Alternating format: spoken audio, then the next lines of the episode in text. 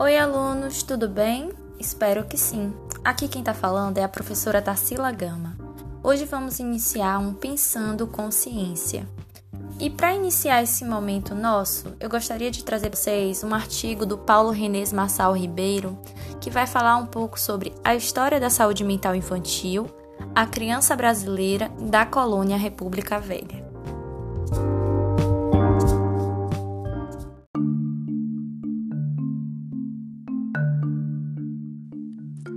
A saúde mental infantil no Brasil, enquanto campo de intervenção, cuidados e estudos sobre a criança, não teve nada estruturado ou sistematizado até o século XIX. Só após o século XIX, quando surgiram as primeiras teses em psicologia e psiquiatria, e que foi criado o primeiro hospital psiquiátrico brasileiro, o Hospício D. Pedro II, em 1852, é que outros foram surgindo no território nacional. Sobre a colônia, Gilberto Freire, em 1978, no clássico Casa Grande e Senzala, revela um sistema patriarcal onde a autoridade sem limites do senhor de engenho ditava as normas e regras a serem seguidas. O castigo físico era a prática corrente na educação das crianças. E quanto mais cruel era a família com as crianças, mais cruel eram as crianças com os animais e com os escravos. Por outro lado, os sofrimentos impostos à criança levavam-nas a desenvolver problemas emocionais.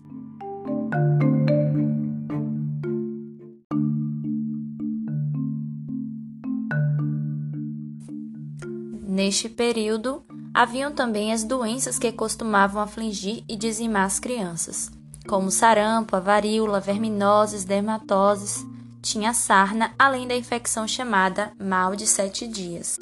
Com tantas mortes juvenis, como explicar tal situação? A Igreja Católica buscou explicar a situação unindo a ideia da criança com a figura do filho que, ao morrer puro e inocente, tornava-se um anjinho do Senhor que ia para o céu.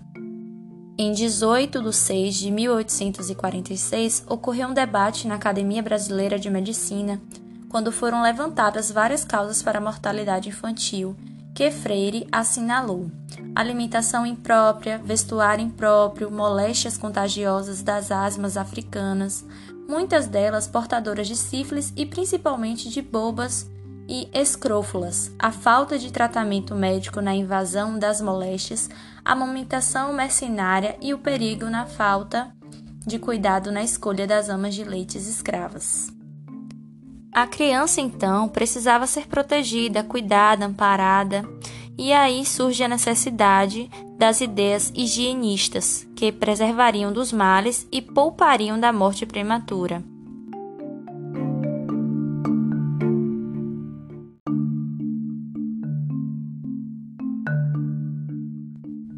Disciplina, ordem e aproveitamento do tempo norteavam o dia a dia nos colégios.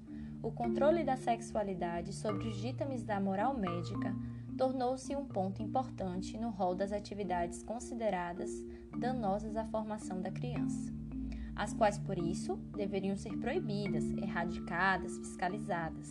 A masturbação era a prática considerada nociva à saúde e, como tal, necessitava ser contida a qualquer custo.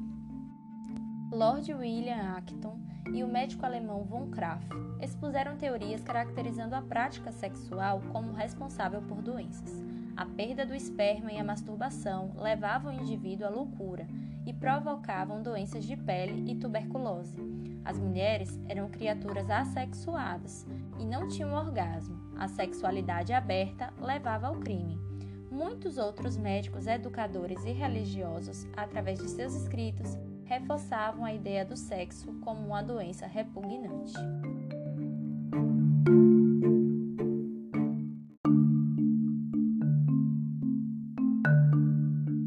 sexualidade foi o terceiro ponto de interesse e preocupação da medicina brasileira em relação à infância, juntamente com a mortalidade infantil e a educação.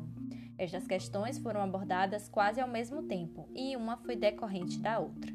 Ao buscar as causas e soluções para a mortalidade infantil, os médicos higienistas propuseram mudanças na alimentação e nos costumes familiares, as quais incluíam a adoção de uma nova pedagogia moral que sugeria que a criança seria mais bem formada e educada nos colégios internos.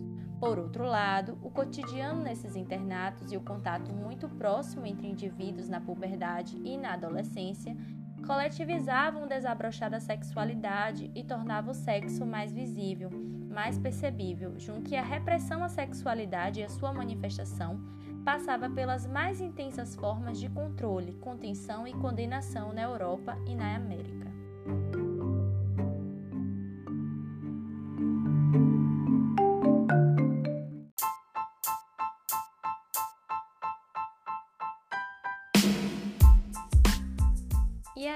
Gostaram do conteúdo? Espero que sim. Até uma próxima, alunos.